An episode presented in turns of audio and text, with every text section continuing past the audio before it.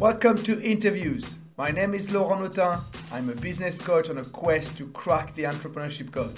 So I thought, why not talking to entrepreneurs and ask them the right questions? I make sure to alternate between a male and a female guest every week. I hope their answers will inspire you. This podcast is available on all your favorite platforms. If you enjoy it, there are three ways you can help me make it bigger. One, subscribe. Two, share your favorite episode on social media. Three, buy me a pizza. Log on my website, laurentnotin.com slash podcast and click on the icon, buy me a pizza. Interviews is brought to you by Social Prize, a marketing and communication agency operating remotely since 2005. Social Prize specializes in digital technologies and communication, web development, e-commerce, remote working, coaching, training, growth hacking. Log on their website, M-E. Hi, welcome to this special startup episode series done in collaboration with the Nordic Startup School. NSS was funded to improve the quality of startups in Finland and educate their funders to become the best possible entrepreneurs they can be.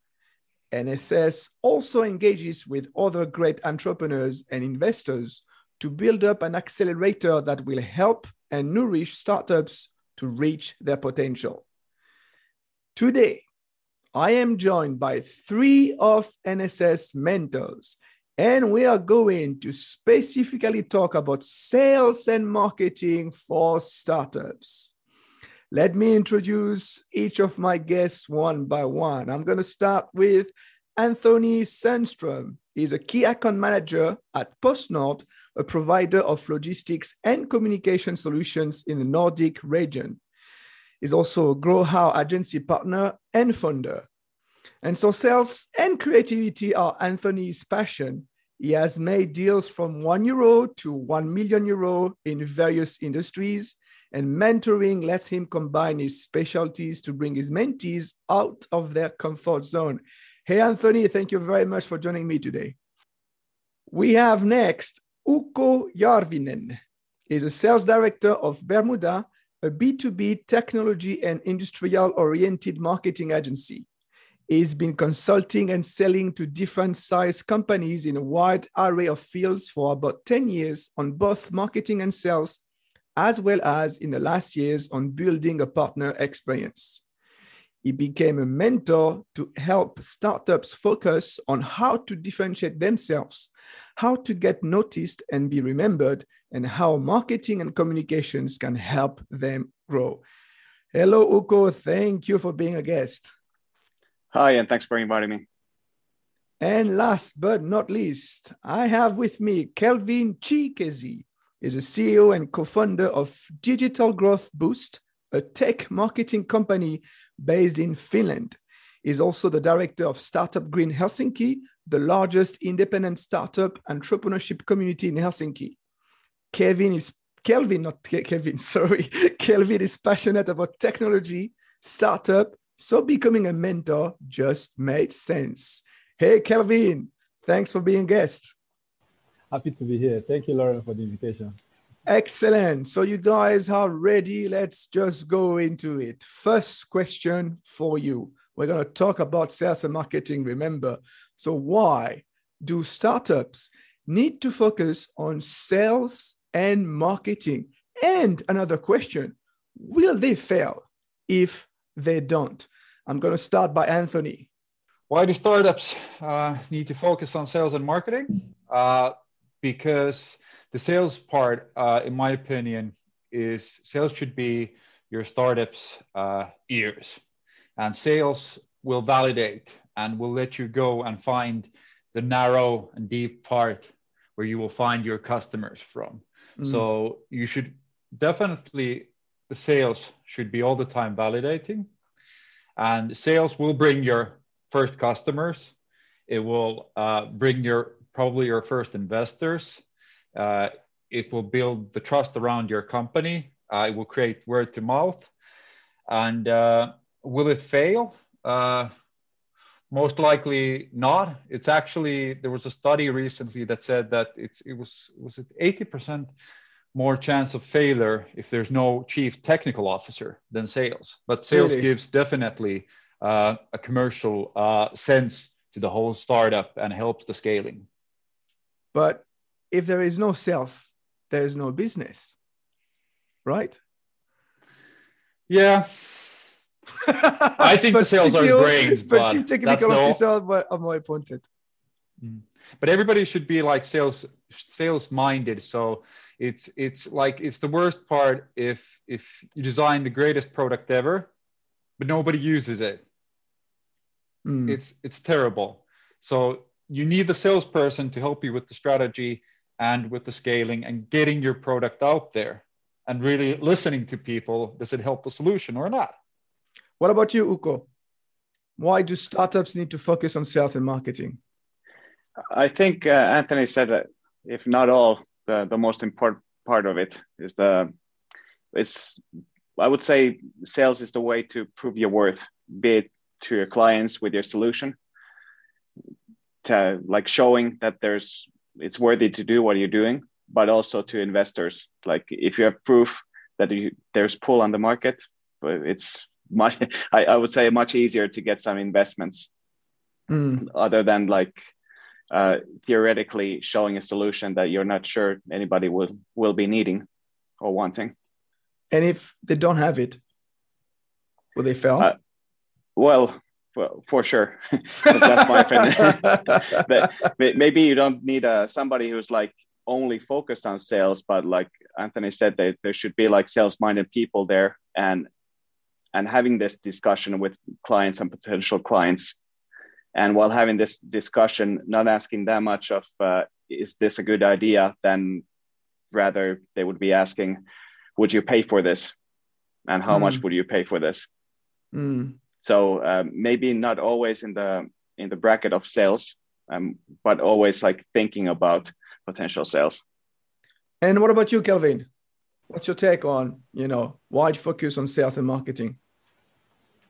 Well, uh, the, the first thing I, I, would say is if startups don't focus on their marketing and sales, then who will?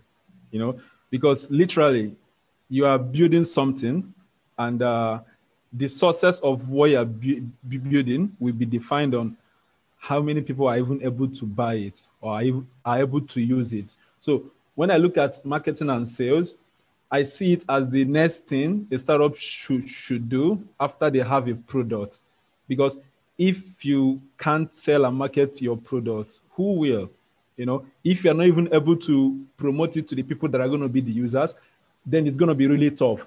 Because startup is more or less uh, uh, creating hypotheses and theories and assumptions that needs to be validated. Okay. Mm the faster you go to the market and validate these theories and hypotheses, the more chance of you are going to survive. And one of the ways to, to, to validate all these hypotheses is to take your, your product to, to the market, you know, market it to your people and ask them like, is this something they are willing to use? Is this something they are willing to pay for? So I think sales and marketing is it's it's it's it's something that should be in the in the bone marrow of the founders you need to be able to sell or market whatever you're going to build, at least to your first initial customers before you have a sales or marketing department. But if you don't do this, of course, you won't necessarily fail, but it will reduce your chance of failure. Mm. There's around 90% chance of startup failing in the first uh, in the first five years. Well, you don't want to be in that 90%, right? I think it's 99%. You don't want to be in that in that in those numbers. So the more you increase your chance of survival, the better. And one way to do that is to, you know, try to validate all your hypotheses and your theory as fast as possible, which comes down to, you know, marketing and selling, you know, taking it to the users and getting their feedback, iterating and moving on. And it's interesting because the three of you uh, mentioned the same thing about the, the startup funders should have, or someone in the startup should have uh, a sales mindset what is a sales mindset? That that's a really good question. So I will look at it from the perspective of uh, communication because when you say sales and marketing, it might become a bit scary to people mm. that don't have the background, you know. But when you look at it as uh, communication, then it becomes less scary. So the uh, like the founders, at least one of the founders, should be able to effectively communicate what they are building to people, because marketing and sales does not does not just involve your customers. You're going to sell to your investors. You're going to market to your first employees you recruit to join your company. You're going to market to your partners to be able to see the vision you are building to join you. So at the at the end of the day, the bottom line is being able to effectively communicate what you are building, what you are doing, enable for other people to see and join you in the journey. So I would say uh, it, of course, it's a mindset, but it's a skill that needs to be developed over time. Mm. I'd like to also add there to Kelvin.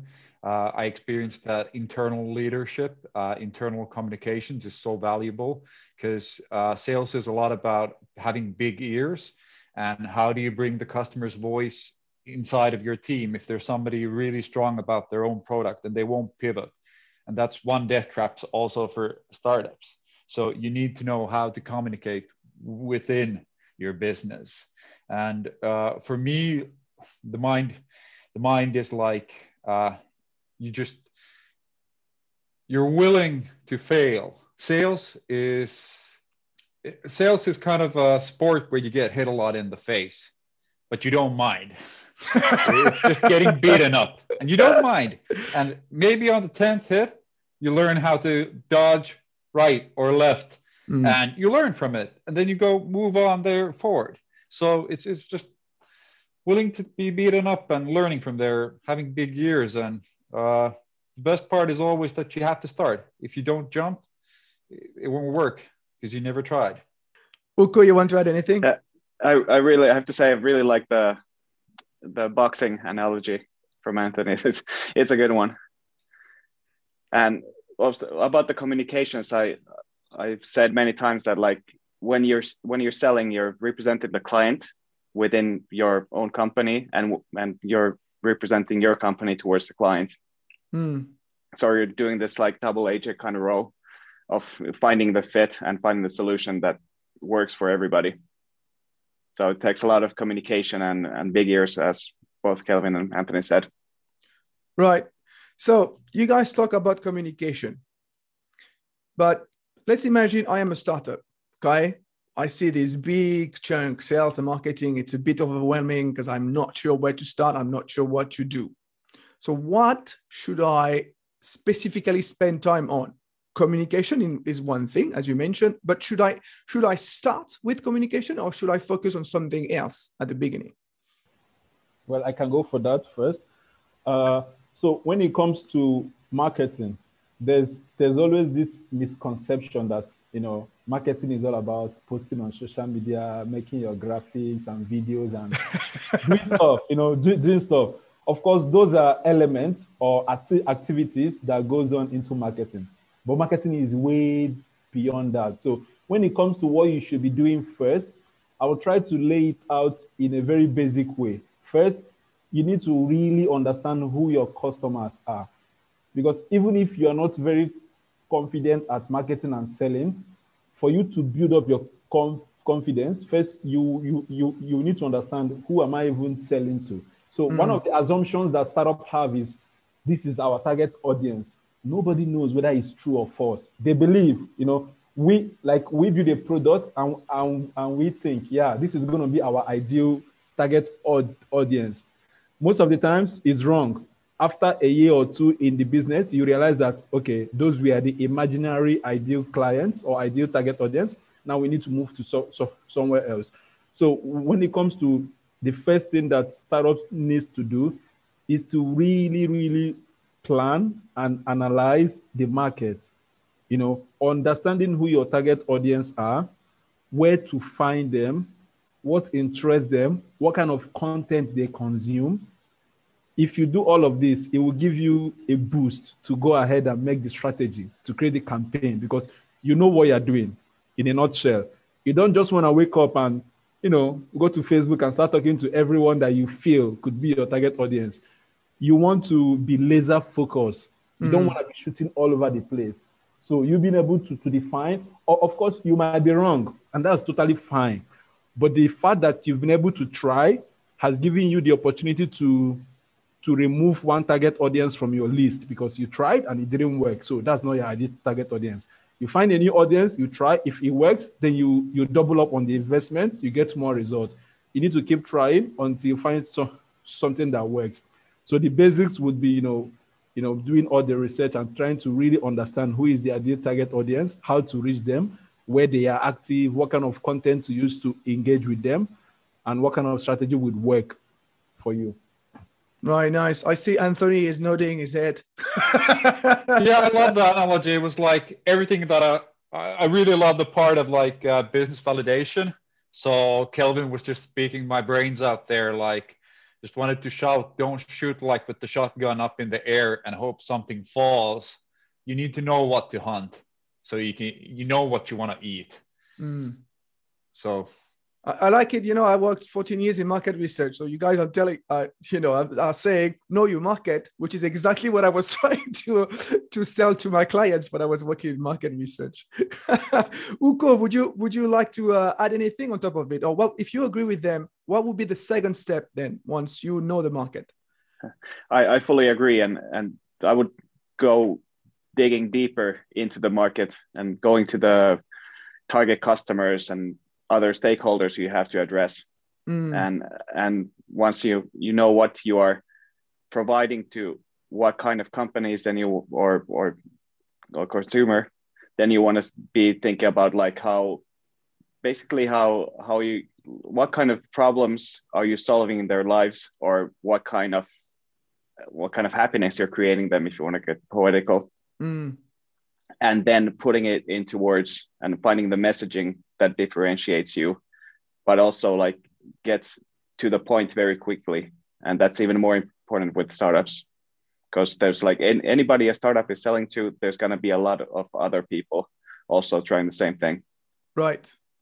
So it's the it's a question of who is doing it better who understand the market the consumers the stakeholders better than others? Uh, uh, that and then the next step of uh, like who's clearest in communicating their worth Okay, so that would be the next that would be the next step. How to clearly communicate your work. How so yeah. let me ask you that question then. How do you do that? Well, it goes like we use a lot like the value proposition tool by mm. Strategyzer mm. Strategyzer this uh we use it like not exactly how that it was meant to be but like we we dig try to dig into the customer and client personas and and like really really like drawing out the fit of like where what is what is the thing we are offering and how it's going to change somebody's life once they get in into like testing and well first of all speaking about it and then testing. And something we've learned over the years is that like there's never just one person you have to convince. There's going to be one decision maker and then there's a ton of, ton of influencers right. that will want to know something else about the product or the service you're providing. What about you, uh, Kel- Kelvin? I want I want to hear your opinion about this communication thing because you mentioned that too at the beginning, and also you know in your position as uh, being the director of Startup Grind Helsinki, you must you must be seeing a lot of startups. So, what do you think are the are the key elements for a great communication or a clear communication, like Ukko was saying? Yeah, uh, of course, I deal with a lot of startup, and this has always been reoccurring. You know, how to get to my customer, what to say to them, and all, all, all of that. So I would say that m- m- most times startup look at it from reverse. You have a product, you just want to go and talk to the, the customers. Of course, we as we as, as humans, we we tend to slack on uncertainties. If you don't know, if you don't have enough information, enough knowledge, you are not going to be the best version of yourself in communicating or engaging with people. That's why building up a customer persona to really understand who this ideal customer is, what do you need to say to them to get them interested in your product is one of the big things that I think that most like like mo- most startups really uh, not avoid, but they don't get into it because, of course, when you talk about customer persona, their brain go, goes to the point that you need to spend months munching data, doing research. Not mm. really. You can do it in a couple of hours. You know, it doesn't need to be perfect, but you be being able to put some things together that you will have a profile of who your customer is already gives you the ability to communicate with this customer imaginary before you meet them. This will help you prepare your mindset. What do you say say to them? How do you communicate with them? So once you do that mental uh, process, if you meet this customer in the real life, well, it's your second time doing it. It's always better to do it the second time than the first time because you might have overcome the fear while doing it like imaginary. So I would say, yeah, this this is uh, one of the the like like the areas that I see a lot of like startups uh, not getting right. Right. Yeah, I I would agree with you. Uh, put yourself in a customer's shoes so that you're able to speak the same the same language as them. I'm sure Anthony, the salesperson in you, agrees with that. Yeah, I, I, was shouting like you should have empathy towards your mm. customers. You shouldn't like fall in the pit. Uh, you know, product based sales. Go go even deeper. Don't even go solution based. Uh, make the problem create a business case that the customer can identify the values by himself with your clear communication and buy from there. Right. It's easier to say than to do. Of course of, of, of course it is. It is always. But is there a difference between uh, b2b b2c and what we call b2b to c in the in the approach or the way you communicate? Uh, yeah so when it comes to the the like the market segmentation of course it's very important to segment you know like you said the b2c the b2b and the b2c to b. But i don't want i don't like to start from there. I i read a book some time ago which changed my entire perspective around mm. the market segment you know because when we start categorizing it into this b2b b2c b2b 2b we start looking at them as a audience at the end of the day, we are talking to humans. It's human to human. Okay. Every human yeah. have empathy. We have a lot of characteristics and similarities that makes it easy for you to engage.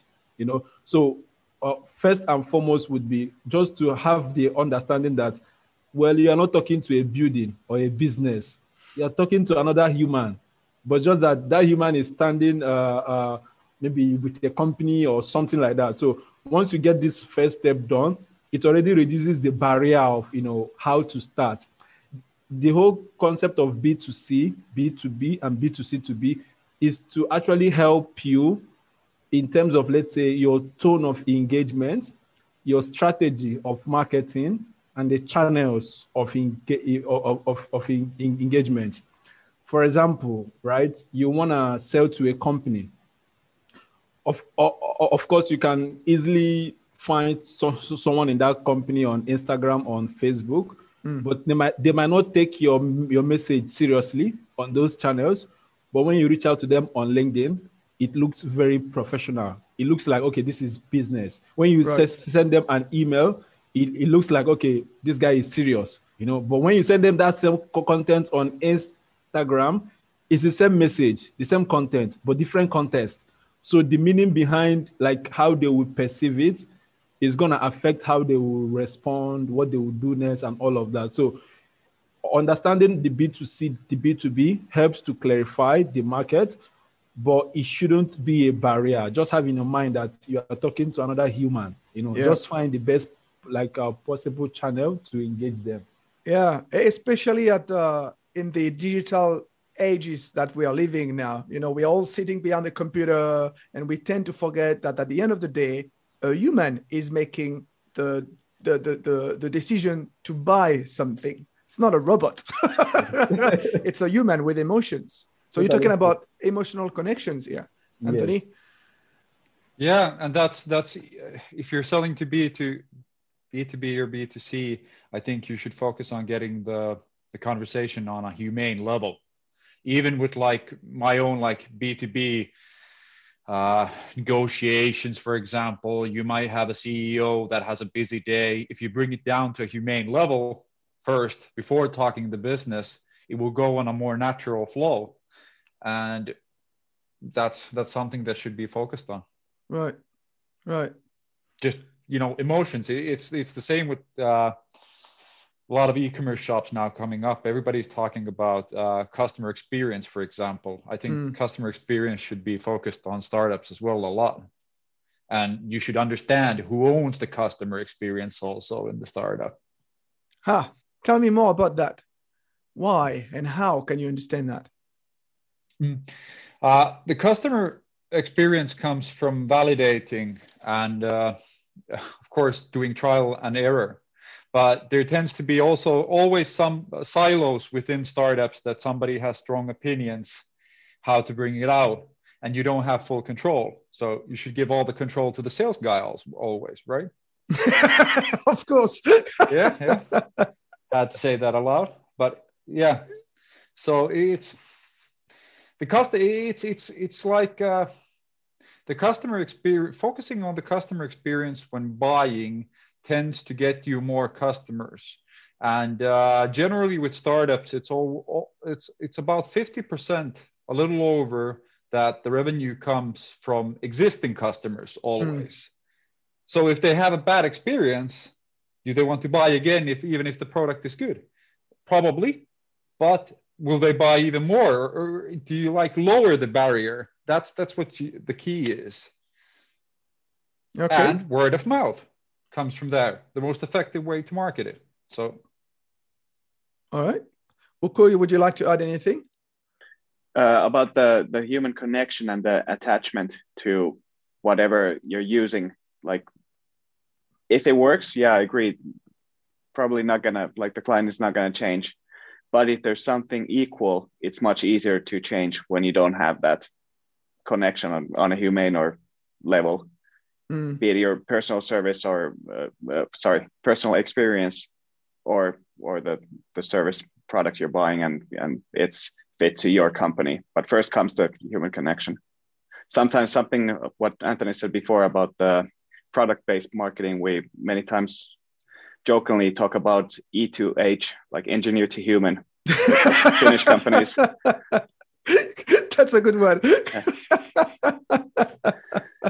with the Finnish companies, like especially in like industrial companies, they're they're so used to doing a product and then like ramming ramming it down to clients rather right. than like doing R and D to some specific need. Mm. So uh, stay with me, Ukko. You've been mentoring for a while now, startups, and when it comes to sales and marketing, what are the most frequent questions that startups have during the mentoring sessions with you? I think the the most common, the first question I get asked most is, uh, "What kind? Like, what do you think about my pitch deck?" It's, like, it's not the question you hope for, but it's the one that comes up the right. most. And what's what is your answer to that? With that answer, we have to go back to the like the discussion part of like, okay, tell me with your own words what do you do what do you try to accomplish why are you doing this that you are doing mm. And then after that talk probably like a few sessions further we're going to take a good look at the pitch deck because that's not not the main thing. Ah that's that's interesting. It's not the main thing. Why why not? I well to me I, I would say the pitch deck or any other medium is just a medium. You have to think about like going back to the messaging part of like what do you need to communicate and to who. We're going yeah. back to what we were talking about. Yeah. Yeah so that for me that would be the first question like i always ask like be it a startup startup or any other company that i don't know i ask them to like introduce themselves and the company so mm-hmm. i can put some kind of like sandbox around it of what we're playing with what about you guys kelvin anthony what are the most frequent questions that you you get from startups when it comes to sales and marketing?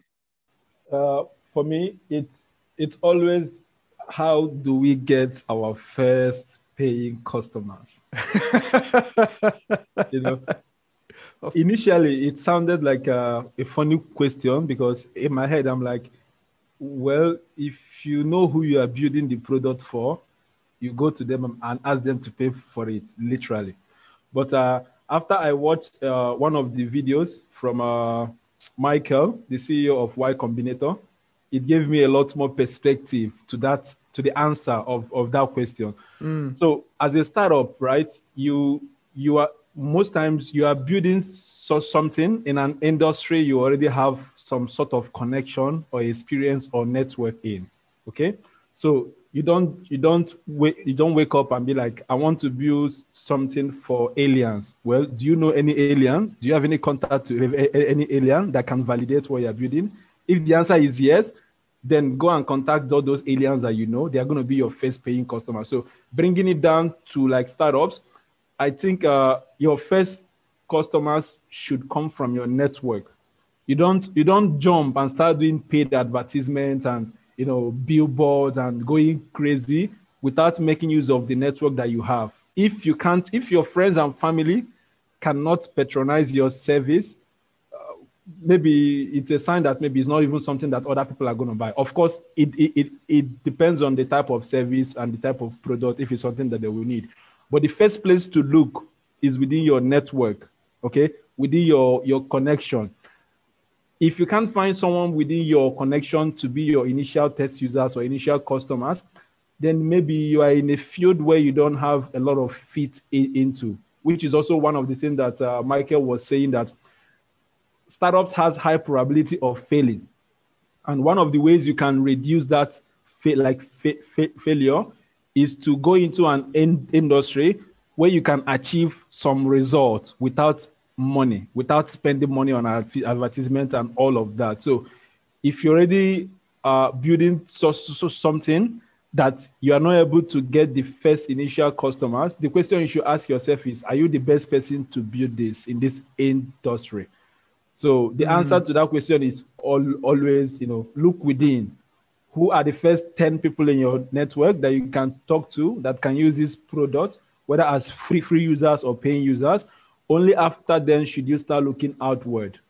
Like I like it. And again, I was saying Anthony nodding his head. yeah, just there, there, I just had to say there, like I liked what Kelvin said, like, and also what Tuukka said. Uh, for, especially about the customers, people ask a lot, where do I get the first clients? And I'm like, well, you can go and try Reddit, for example, put your product there, mm. uh, do some like be in a forum for a long time, chat there, be active, then show your product. What do people think? Find uh, skillful ways to get your product without without the necessary money, because that's one of the popular questions. Is like, where do I get funded? I can't build this if I don't get 200 grand for the next year yeah. or uh, I've created this amazing product, uh, but I don't know how to sell it. How should I proceed?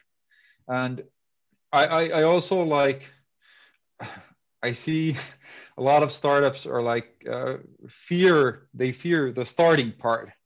And that's like jumping over the barrier, I think is the hardest part. And a lot of questions that are regarding to sales is like questions, what should I do? Should I do it like this? And i'm like it's your product what do your customers say? So you ask a lot of nasty questions back to make them think. Because if you just give them everything ready on a plate the learning process will never be executed. Because i'm so not we, your customer. Yeah. Yes. Yes. And so we're going back to what we were saying at the beginning. You need to know your market. You need to understand your clients. You need to understand to understand their needs even before you start thinking about funding right? Yeah, it all boils down to understanding who your customers are, you know, even before you get to like the like the funding part. On top of my head, like based on some stories and like statistics I've, I've seen, I can say that there's a, that there's around one percent of startups that get funded without showing anything. Mm. It hmm. happens, but it's rare. You know, maybe they have some relationship with the investors, or maybe the, the concept, the idea is really fascinating that someone puts their money down.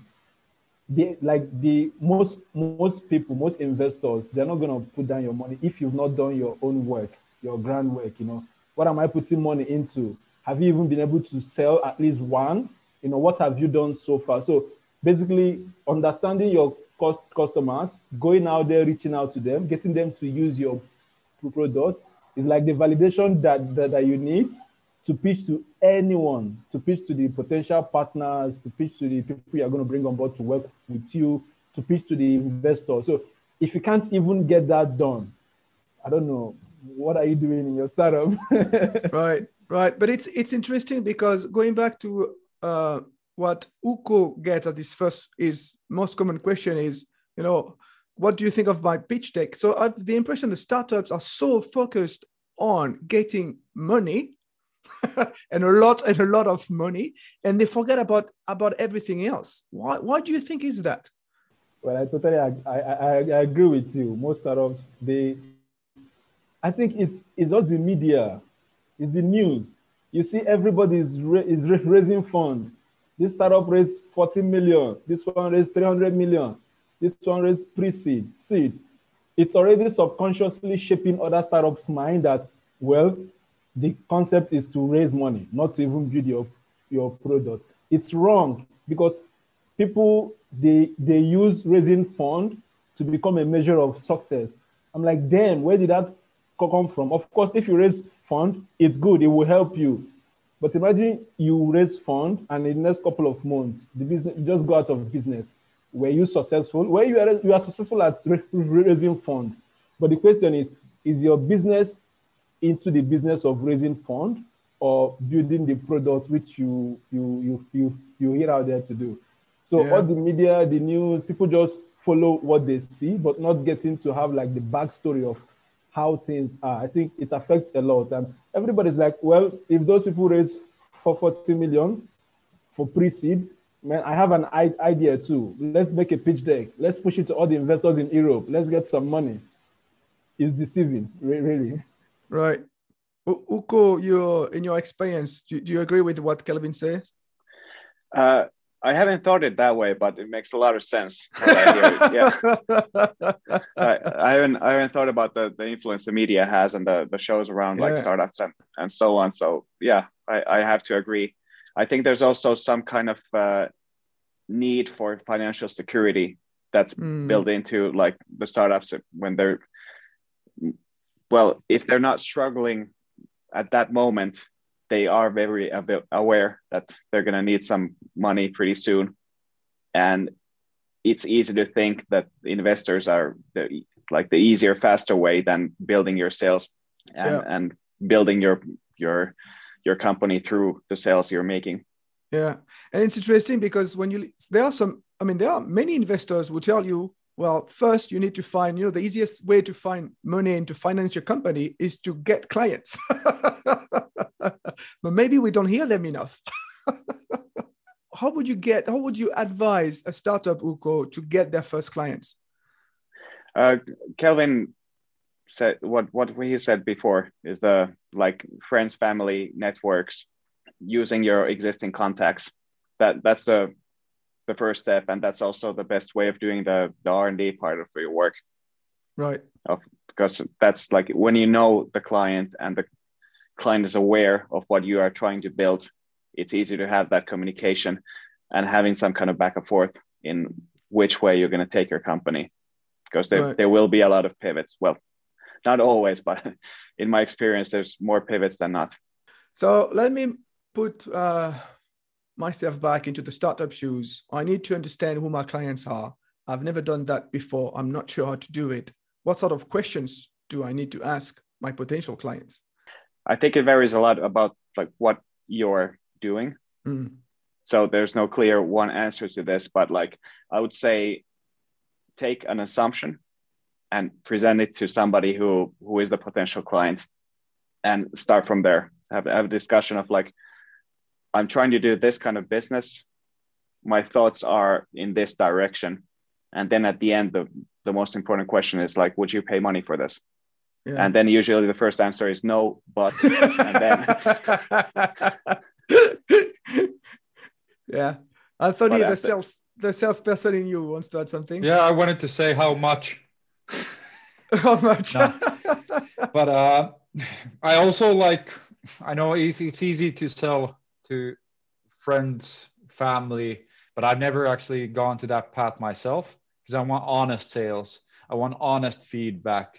I need the brutal honesty. What sort of questions do you ask? Uh, straightforward questions. So I think at the the first first questions could be like, uh, we booked this meeting. How do you how do you feel before this meeting? Mm. How do you feel about the product in advance? What I'm going to present to you. Uh, at the end, has this will this product bring really value to you? Is this solving your problem? How is it solving your problem? What extra value to your life this is bringing to you? Is this saving time? How much? How much is your time in euros? Like, and it's it's also like if you can some way even get the the words that you can get the customer to describe your value of your problem solving into euros it will yeah. make sense even even more if you can do that. So straight straightforward questions. And it's interesting what you guys are saying because in between the lines what i read is you need to do the work. You need not to be afraid or not to be fearful. Someone has to do it. Someone has to ask the questions. Nobody's going to do that for you. And like you have to always understand everybody's eating the same bread as you. Everybody's eating the same cereal as you. Everybody's eating the same steak as you vegetables anything. Like we're all people. Yeah. if you love your thing do it. And i have the impression that a lot of startups are afraid. They don't dare doing the work do you agree with me is that you know your experience also as as mentors I think I think the uh, my like like I said before, like I don't know if it's they're not afraid to do the work. I think they're more afraid to start. Right. Uh, uh, I think the best part is that you know you're on the right way as long as you're embarrassed. Because if you're not embarrassed, you're you've not even started. So mm. it should be natural. Yeah, I, I think when you talk about fear, it's uh it's a basic human it's, it's something that is part of us. But uh, if i look at it from this direction where people are scared of building the next big thing but they are not really afraid of building a landing page or a prototype or an mvp so they think about the big thing they are going to build. It scares the shit out of them. They start being lazy start procrastinating and it doesn't ha- ha- happen so if I can if I can link this to your previous question about uh, uh, was it the question you asked when you're trying to, to, to validate, I would recommend this book like the mom's the mom's test, the mom mm-hmm. test. So it's it, it's like you have this big picture of what you want to do. It's big, it's huge. You don't want to spend your money, your time, your adulthood, and everybody around you their time in building this perfect product that nobody needs. So, what is the quickest way to get the, the, the validation before you even start, start, start building? Can you express this product in a simple landing page? Can you build like a prototype that does just one thing, which you want the product to do? Remove all the features and every other thing that makes it fancy. If if you can, all you just have to do is make a, a landing page, make a prototype, then take it to the customers because you don't want to go to the customers and start painting a picture of a product that is imaginary. It will be difficult for you to get a concrete feedback. So you need to ask the customers feedback from what they can see. So you can ask, ask them, okay, ba- based on this, do you think you can buy this product when it's out? The product that does this, this, this. Do you have this kind of problem? What kind of uh, solution do you think this product will bring to you? So it, it becomes more tangible. You're not just showing them some imaginary pitch. You're showing them yeah. something they can see. And based on that feedback, you can then decide wh- whether to build it or not. I think if ev- everybody will use this approach, we will save a lot of time, a lot of money in building things that the market don't need. You know, why build a, a, a billion dollar co- company in your head that will take you, I don't know, one year, two years, three years, when you can use one month to make an MVP push it out to the market, get early adopters to try it out. If everybody's telling you no, no, no, if everybody's literally telling you no, and these are the people that you, you consider to be your ideal target audience, then why even build it? You just have to either pivot mm. or you know find a way to make it look like they what they want somehow. Mm. So therefore, come back to asking questions, but asking the right questions. What is it that exactly that what they want? Uh, I'd like to add there that uh, it can be so overwhelming, like you have so much to do in a startup. Mm. So, what should I do first? What is the most important thing? And you might not even have anything written down, but I, I think you should have like your own, own little treasure map or goal setting. What's my first target on getting clients?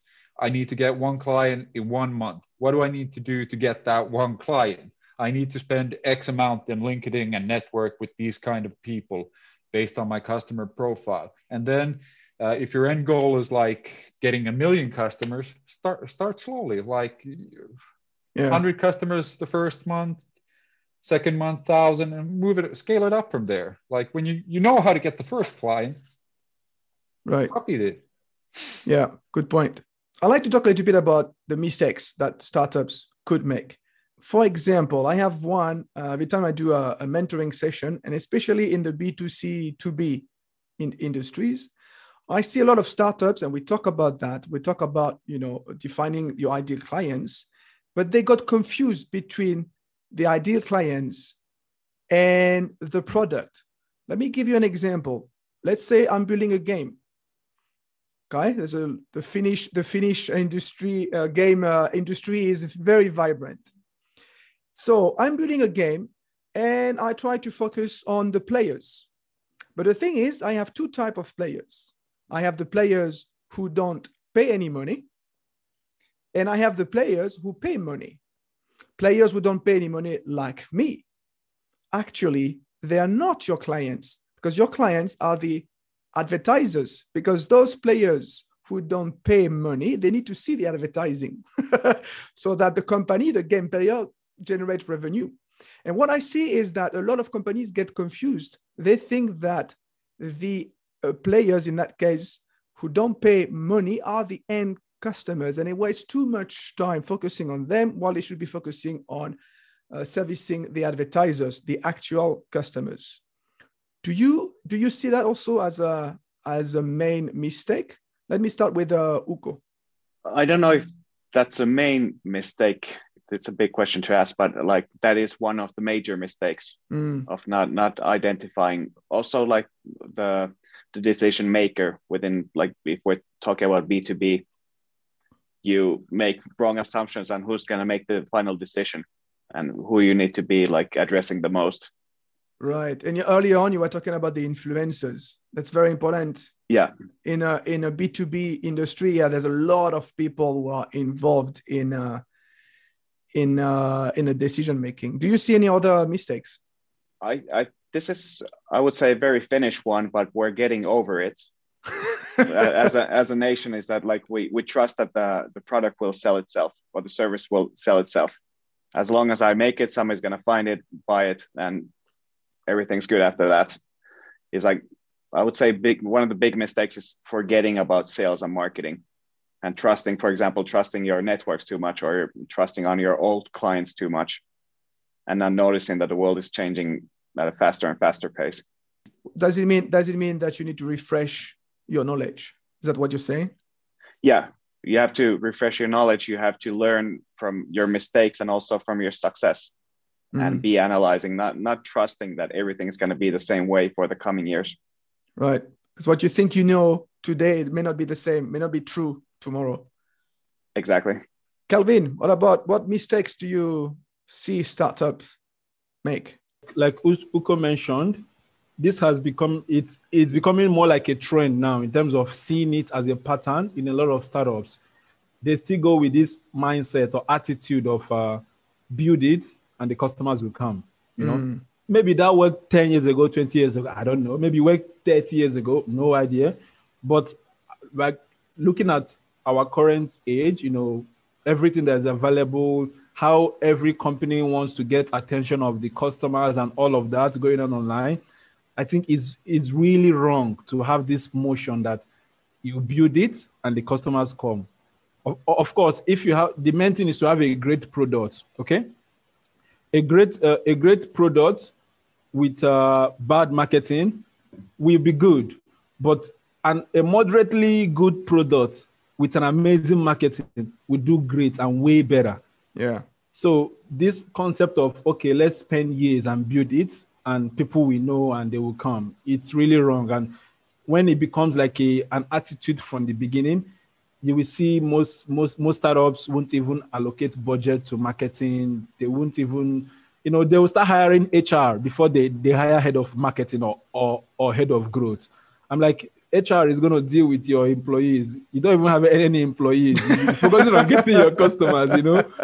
So in, in that sense, I see I, I see a pattern there, and it's it it's really sad, and I wish that more people can talk about this stuff, especially their failures, because there's something that happens in the startup world. Everybody talk about the good case practice, how they raise fund, how they grew. Few of them talk like talk about how they have failed, how they yeah. shut down their like their startups, what they fucked up at, so other people can learn. So all of this stuff, I think one of the reasons that some, some startups don't succeed, and I think if there's a way to highlight them all, I think it will help a lot of startups in in, in the future. That's interesting. Maybe I should do a podcast with uh, startups that failed. That would be very, very interesting, really. Anthony, you want to add anything? No, I just was. I was just thinking, like, is there a book that uh, specifically tells about failing? I've read a lot of exit books, but none about failing. Mm. Uh, and that's how you learn to swim by failure. It's not fun burning your hands on the stove, but you learn not to touch the hot part again. Yeah. And uh, and I mean, uh, it's the reality. You will fail. We all have failed in the past. Yeah. And entrepreneurs will fail. It's part of the journey. And I'd like to add there also, like uh, it, it is a little bit sad that you you build a perfect product, but you don't have a team. Uh, you're you might be just focusing on uh, nobody's willing to pay for your idea. So you mm. build this game. It's a great game, but nobody wants to pay or advertise. So you need to dump it or pivot. Yeah. So so the understanding part is also hard hard with startups and sometimes you just need to like slowly let them hit the wall to make them themselves understand what to do better next time right so even you so what you're saying is that as mentors it's better sometimes even though you see that they're going to fail to let them fail so they learn i could uh, be brave enough and say that, that is true as long as the failure is not bad sure. i mean like nerve wracking, but it's it's it's by doing things wrong you know how to do things right. It's it's it's sad, but it's true.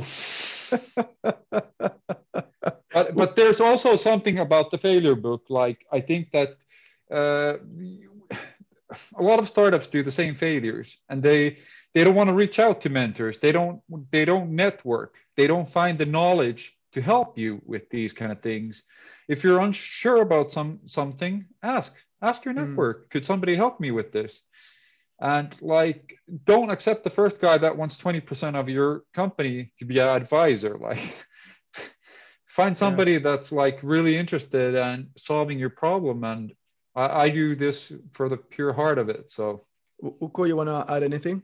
Uh, i'd like to build on what what anthony said like is ask, asking for help and like being ready to to get the answers you need. Yeah there's like always a need for failing in in some parts but for sure you're gonna fail if you just like make assumptions and mm. work only on them yeah so test test test test it's okay you're gonna yeah. fail but then you're gonna retest and you'll figure out a way to get to get there ask for help get get get mentors because those guys are here for are here for that so before before we close, um, one last one last question. What is the number one practical tip you'll give any startup?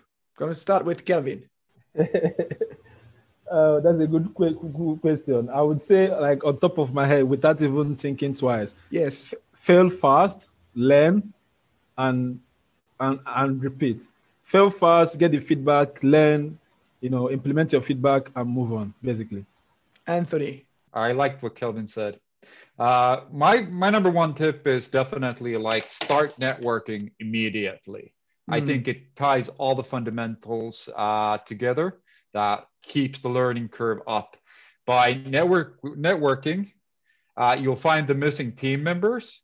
Uh, you'll find the person that introduces you to your first angel investor, and those like random conversations with your network will let you help pivot your product to the next level. Uh, there's always going to be some kind of opportunity to you when you're talking to another human being. So be curious, stay active, and network. Nice. Ukko. It's a combination of what Anthony and Kelvin already said. It's like the same thing in different words. so prioritize, test and learn, and be ready to fail. Very nice. Well, guys, thank you. That was that was a blast. Before we close, do you would you like to add anything, anything that you think is important that we didn't talk about? If if if, if I'm to add one final thing, uh, it, it, it would be the idea of you know failing. Of course, we everybody knows that we're going to fail at, at at some point but you don't want to fail at the same thing that your neighbor failed at and they learned and they succeeded. So be open to to fail, but also look at op- options where you can stand on the shoulder of other failures that have su- succeeded. This is one of the things that we we try to do, like in startup grind, right? We bring speakers who are experienced in their field. They try to build the one billion dollar company. They have mm. shitloads of failure. So if you can learn some of their failures know what they did right. Maybe they failed 10 times, but in the 11th time, they tried something else and they su- succeeded. Well, you, you, don't, you don't need to fail 10 times anymore. You can fail just once and use their magic formula and get it done. So fail as much as you can, but uh, don't just fail like a fool, please. like, you know, look out for good case practices, you know, how you can do things better, learn from others, stand just stand on the giant of uh, on the sh- shoulder of other giants that have done it in the past. Yeah, no, no need to reinvent the wheel. Exactly, because failing yeah. is also expensive. It costs money and time. So I can add there. You don't have to fail big at first. You can try smaller failures at first. You don't have to go with your product and launch at New York Square. You can launch it on like your LinkedIn or to your family. You can fail small and mm. take it mm. from there. Mm. And I like I loved what Kelvin said about like giving giving the the the like the mentors or the organizations to help you out like you can basically guide your responsibility to somebody with more knowledge and ask the question there and it might be even it's good sometimes to just ask it I'm like, if, if somebody's seasoned, seasoned and done it 10 times, it's, it's a piece of cake for them. And for you, it's not. So do it together. Yeah, that's what you guys were saying earlier. But Don't hesitate to ask for help. Reach out to mentors. Ukko, anything you want to add? Uh, nothing, nothing. Just amen to that. amen to that. Amen to that. This is the conclusion world. thank you, thank you, Kelvin, Anthony, and Ukko, very much for this special episode. Thank you, everyone, for listening. If you like this podcast, please don't hesitate to share it on social media so we can inspire as many startups and entrepreneurs as possible. See you next time. Bye bye.